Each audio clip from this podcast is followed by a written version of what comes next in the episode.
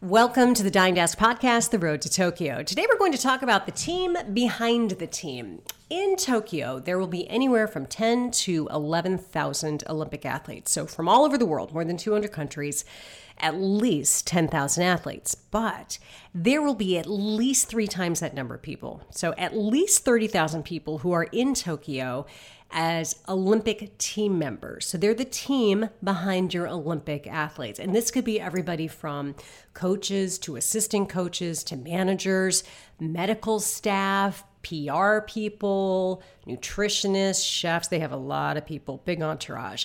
So, without that team behind the team, the athletes, quite frankly, could not do what they do. There's just no way. And Dr. Naresh Rao is my guest today, and he's one of those people. He's the team doctor for the U.S. men's water polo team. He has now done two Olympics. He used to do both the men's and the women's teams. Now it's been split up, and he just covers the men's team. His background is actually in water polo, though not Olympic water polo, as he's quick to point out. But he did play water polo at Colgate University. He then went on to practice sports medicine in San Diego for about 10 years. He moved to New York just about 10 years ago, 2011. And that was where he really got interested in working with elite athletes and Olympians. And that was how he got the gig working with the water polo players. He is also the author of a book called Step Up Your Game The Revolutionary Program Elite Athletes Use to Increase Performance and Achieve Total Health.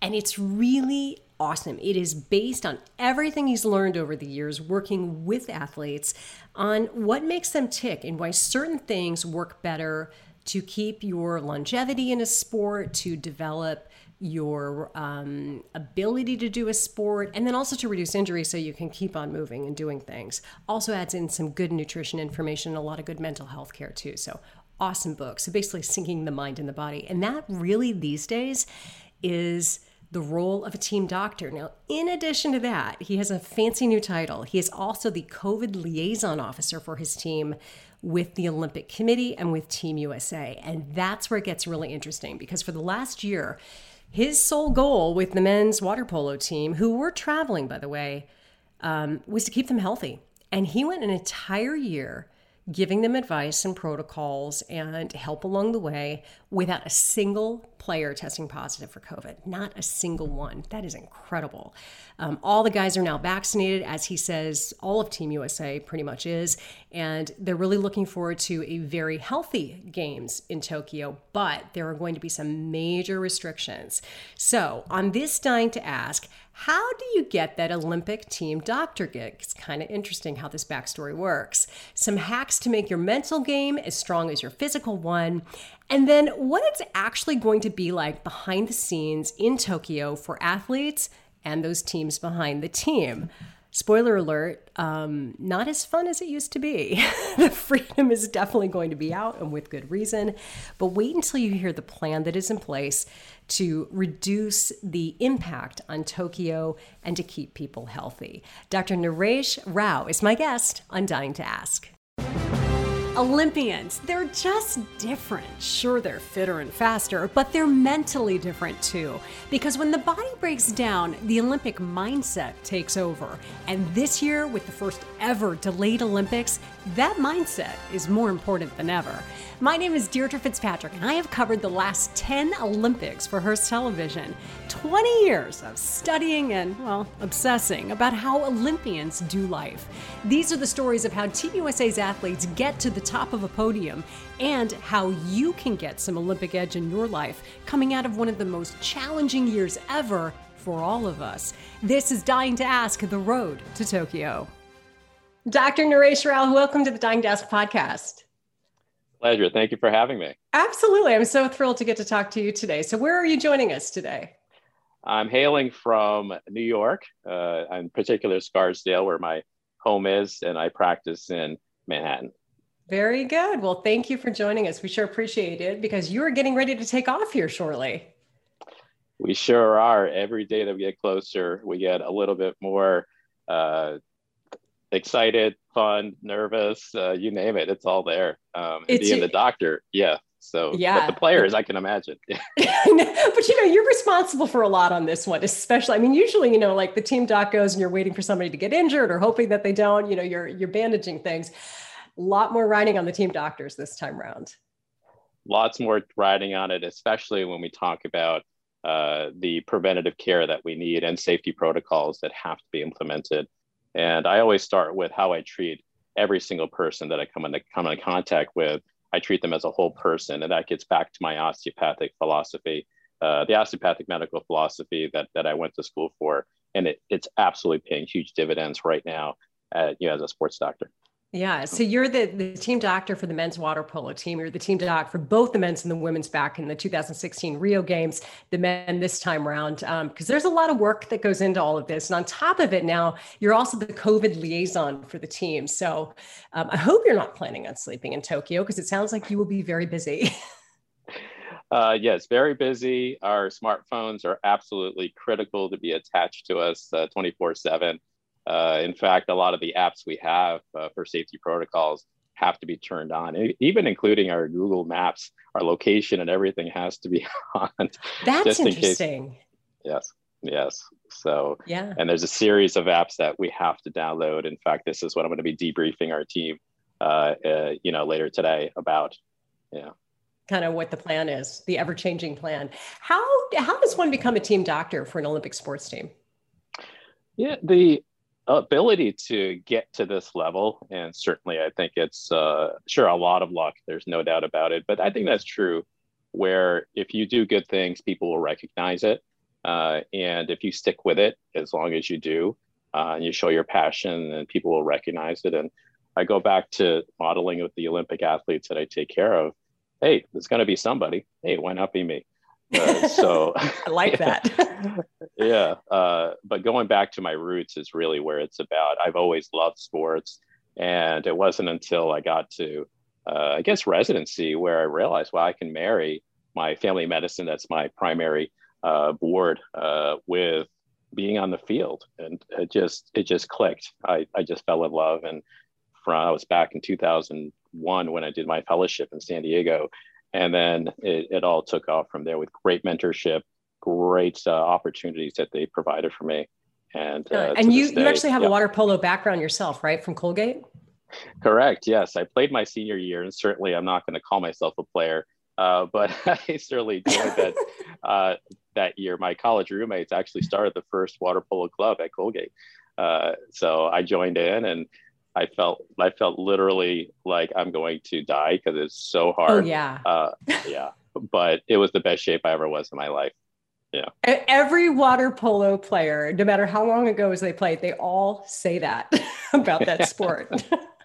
my uh, my 12 year old son who's an avid swimmer has been doing swim team forever just started with a water polo club over the summer and i had you know I, it's funny i've seen it at the olympics but i'd never seen it just at a rec level which is kind of weird thing to be able to say i guess and I cannot believe how much fun it is to watch these kids learning how to play because it is such a tough sport. Yes. Well, my entree into it was uh, brief in college. Then I did my residency and training. Then I went out to San Diego and realized, wow, this is a real sport. uh, and I got in the pool again and uh, just fell in love all over. And, and of course, love to give back as a physician. And USA Water Polo was kind enough to offer me back in 2009 to travel with uh, with the women's team, uh, and uh, and then it took off uh, from there. Yeah. So, in a non-pandemic year, and I hope we get back to those very soon. Um, what what is the typical job of a team doc? Yeah, the first thing is to is to know thy athlete, understanding each each each athlete's health, uh, and to gain rapport, not just with the athletes, but with the coaches, with all of the staff, uh, to become part of the family. Uh, and there's so many dynamics that go beyond the medical training that allow uh, athletes on a long bus ride or layover where the questions just come out uh, whenever. And you just sit there and you talk to them and you end up becoming close friends and and uh, and, and it's it's very gratifying to have someone trust you to that degree to uh, not just focus on the physical or the mental or the emotional but really they say doc hey, I saw this on YouTube. Hey, what do you think? And you, all of a sudden you became the, doctors love hearing that. yeah. I'm like, uh, I'll get back to you on that. And I'm like, try to check it out. What's the source? But, but, but we have fun with it. And this men's team that I've been a part of, uh, I started in 2010 with the men's team uh, and then uh, carried on. And then our head coach uh, asked me uh, at after London, Dan Udovicic, who's our head coach, uh, to, to to be the doctor. And that was when I moved back to New York. And I I was really you want me to to come still be part of the team? And he's like, yeah, absolutely, because we want you to carry this through. So it was, it was quite an honor. So then you add in a pandemic this last year, um, and teams started competing again. So what has that been like trying to keep these guys healthy and protected until those who choose to get vaccinated, um, you know, would get vaccinated? What, what was what was that like? Back in March uh, when we we were getting ready to obviously go to the games. Uh, everything paused. Team Spain was actually supposed to come out. I remember, uh, and that was right when the travel bans happened, and immediately everything went on lockdown in California. No water polo was happening, but that's when we became busier because we knew we had to be ready for if the games were going to happen, what would happen. So uh, the team doctors, the trainers, uh, you know, you name it. We came together as a medical team, and all of us report to our our uh, our, our, chief high performance officer, John Abdu, who's been wonderful at making sure that we're all communicating getting the resources we need. Uh, that implement, and then we implemented all the protocols as travel started again. On the men's side, all of our guys actually played professionally this past year uh, in in various countries and that was actually a blessing in disguise if they would not have gotten that exposure. Uh, yeah. and, and and our team is much better for that. But from a medical standpoint from covid protocols from testing every other day um, to knowing what each country's requirements are uh, oh my uh, gosh. can't use, yeah can't use this test got to use this test. And i'm like oh boy. Uh, but again our athletic trainer uh, uh, chris chris bates uh, just just was wonderful. And he was with the team every step of the way that's great. And, you know, knock on wood, every single one of them stayed healthy the whole time, given all that traveling. I mean, that's amazing. It's, uh, and again, you know, there's the normal things, but COVID wise, uh, th- th- there were some scares, not from, not on our team, but if we were, uh, someone on their professional team turned positive, then of course, then we had to mm-hmm. uh, understand that there's their dynamics in their country. They have their doctors and medical system, and we have our interests. And that uh, became it, it, it became a um, you know again another collaboration of using host country doctors and a lot of them actually we, we talk friendly now. I, I never would have gotten to know them. So the, the network certainly grew because we all yeah. had a common interest to keep our players healthy. They, absolutely. Um, you have a fancy new title and that is covid liaison officer super fun.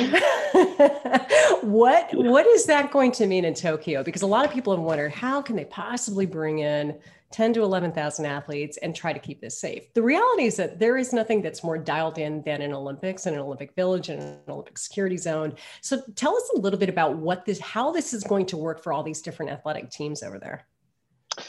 Yeah, the uh, the CLO or the CLO is the uh, the way it's termed, uh, and there's we have there's CLOs from Team USA at the US uh, the USOPC, and then each sport has a CLO assistant. So I'm a CLO assistant to the USOPC, but I'm in charge of it for the. They really make it sound like fun, don't they? You're a CLO.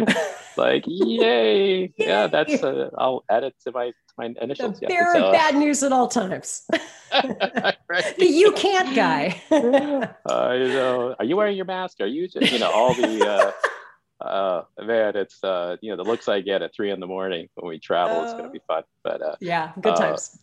yes uh but they all know it's uh it's the only way we can exist as a team because as a team sport as you know uh we're we're all over each other yes there's no personal space not really. Yeah, yeah yeah we're not marathoning at all we're not you know so um but the uh the protocols that are in place are absolutely wonderful and i completely agree with the the, the level of of uh, of uh, of intensity, I should say, is that that's needed, uh, and to be able to execute it right uh, from from the Japanese government's requirements to our where the USOPC agrees, and then Team US, the USA Water Polo agrees, and we're all just working together. And and here we go. Uh, it, the interesting thing is, thing. it yeah. it all operates from the presumption that no one is vaccinated, meaning everybody's going to be pretty much masked up, and it's going to feel a lot like it did probably a year ago.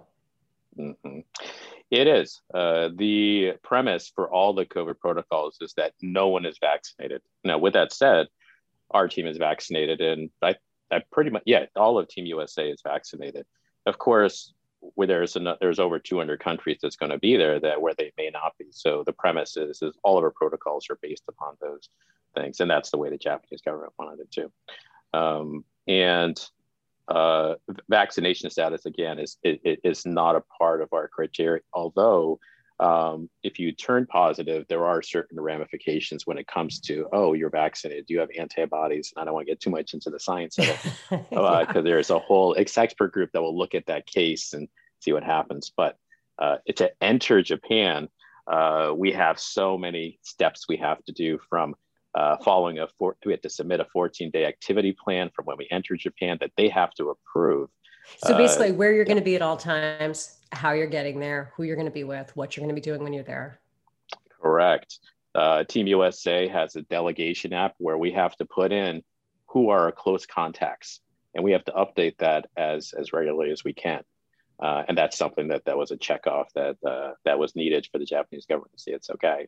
Uh, and yeah, and then we need two COVID tests before we leave, uh, before we enter Japan, and then another one once we enter, uh, and it, you know, in the airport before we even are allowed to go into Japan.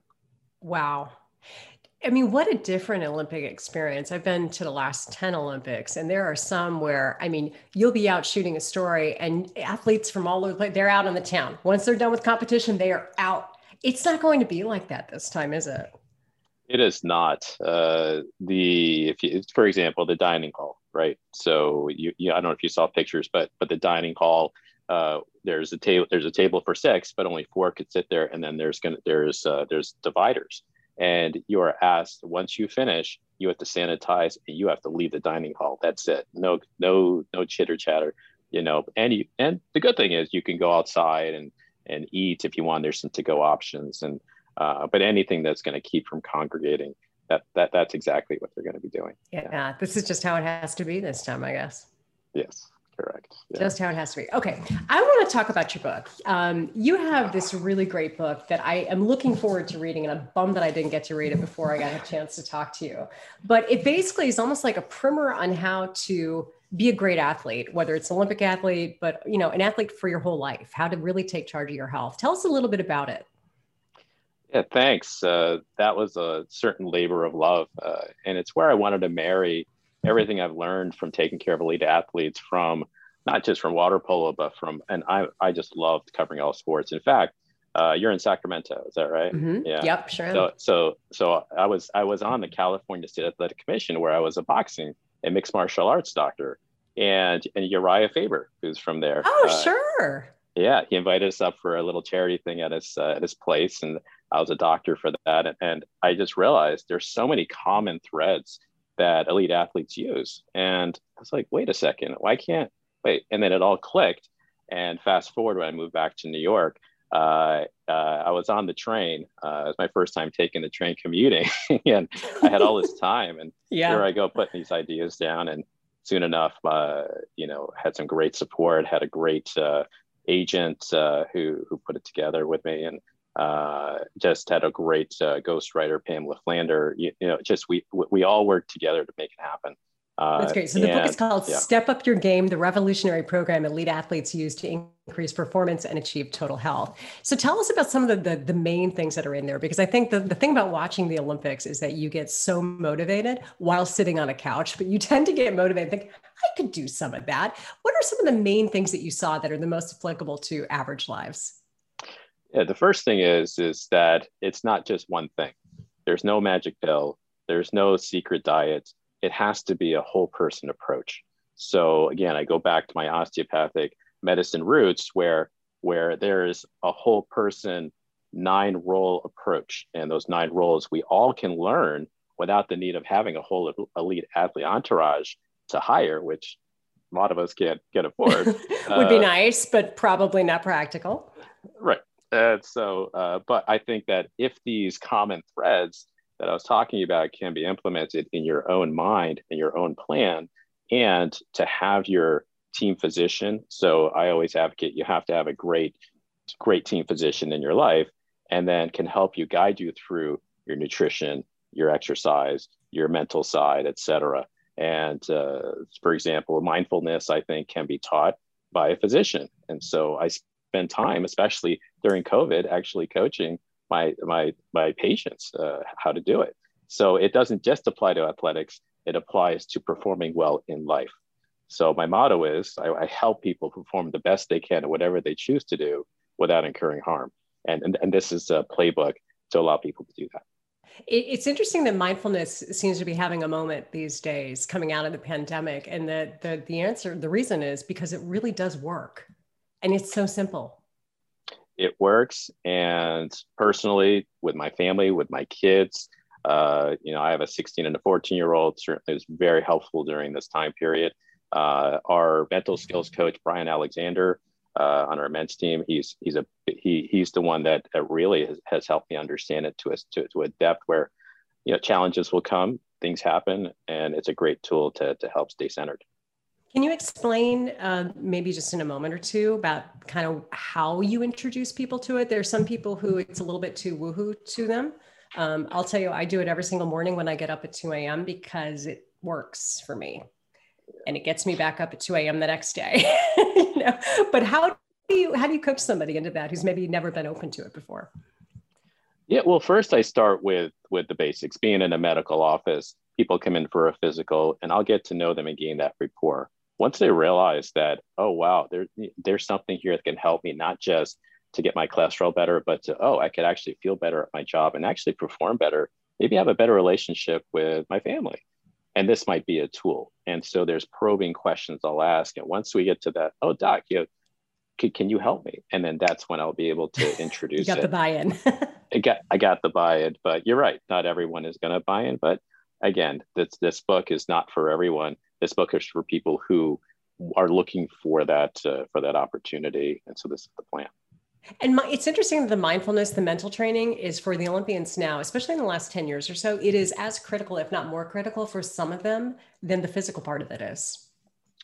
It is completely at a certain level. You know you can train so much physically but it's that mental game that really can can can make or break you especially when you look during covid and course, you hear all the stories about athletes uh, and, and, and how, how much, how much uh, psychologic uh, trouble, uh, you know, uh, uh, stress they've had. and we, and in fact, this is the first time that for the US delegation that we have a chief psychiatrist and a chief psychologist that, that's actually in charge of the whole delegation. So that, that move into, into the mental side to be as important as the physical uh, is quite refreshing and, and, and, and, reassuring that we are heading in the right direction. I, I, think it's really interesting that that addition was made to the USOPC this time around because there has been a lot made of um, a lot of athletes who, quite frankly, struggle with mental health once the Olympic dream, whether it went well or did not, is over is a very challenging time. But then, especially coming out of this last year with the pandemic, um, what great timing to be able to have access to those resources and also to normalize them for everybody normalize and remember family members are not there because yes. there aren't any so that is a huge problem uh, as as as anyone can imagine. Uh, and as a doctor having a wife and kids who were supposed to be in tokyo in 2020 now they can't go. I don't really i feel that stress. And again but i'm not 21 i'm not 18 you know who, and so there's a there's a need. And uh, the good thing is there's a lot of great support that that has been that has been implemented and and I look forward to seeing how it's executed. So I know it's going to be kind of a weird Olympics, but are you still still excited about going? I'm as giddy as a kid right now. I, am so I'm so excited. Uh, I, I, get to meet up with the team on the 11th. Uh, we're going to be in Hawaii, which is uh, serendipitous because we're supposed to be in Japan, but they said, now we're going to limit our exposure. And so uh, we're meeting Team Australia there for seven nights, and my family will be able to come there. Oh, so good. it's actually it's a blessing in disguise for sure. Yeah, it's it's funny. Uh, the swimmers have been there, and I know the rowers have been using it to to do heat training. I'm like, well, it's not all bad, guys. you know, there have been some good things along the way. If that's the way you got to go. yeah. Yeah, I think well, Dr. I think, yeah, thanks. Yeah. Yeah, sounds great. Well, we wish you a really great Olympics. I hope it is safe and productive and still a little bit of fun, and that uh, the experience turns out to be great for all of your team members. Great. Thank you. And thank you what, for the opportunity. Yes. Oh, absolutely. Uh-huh. So thrilled. And where is a good place for people to get a copy of your book?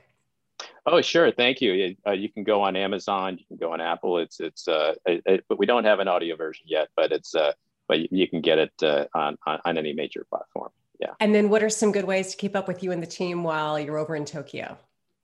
Yeah, certainly social media is, is going to be all there. So you can go, you can check out our, our, our men's Team USA water polo uh, you know, Instagram, uh, Twitter account, uh, you name it, uh, we'll, we'll, be all over that. Um, and of course, there'll be a lot of media things that'll be happening, especially with our our five-time Olympian uh, Jesse Smith, our captain.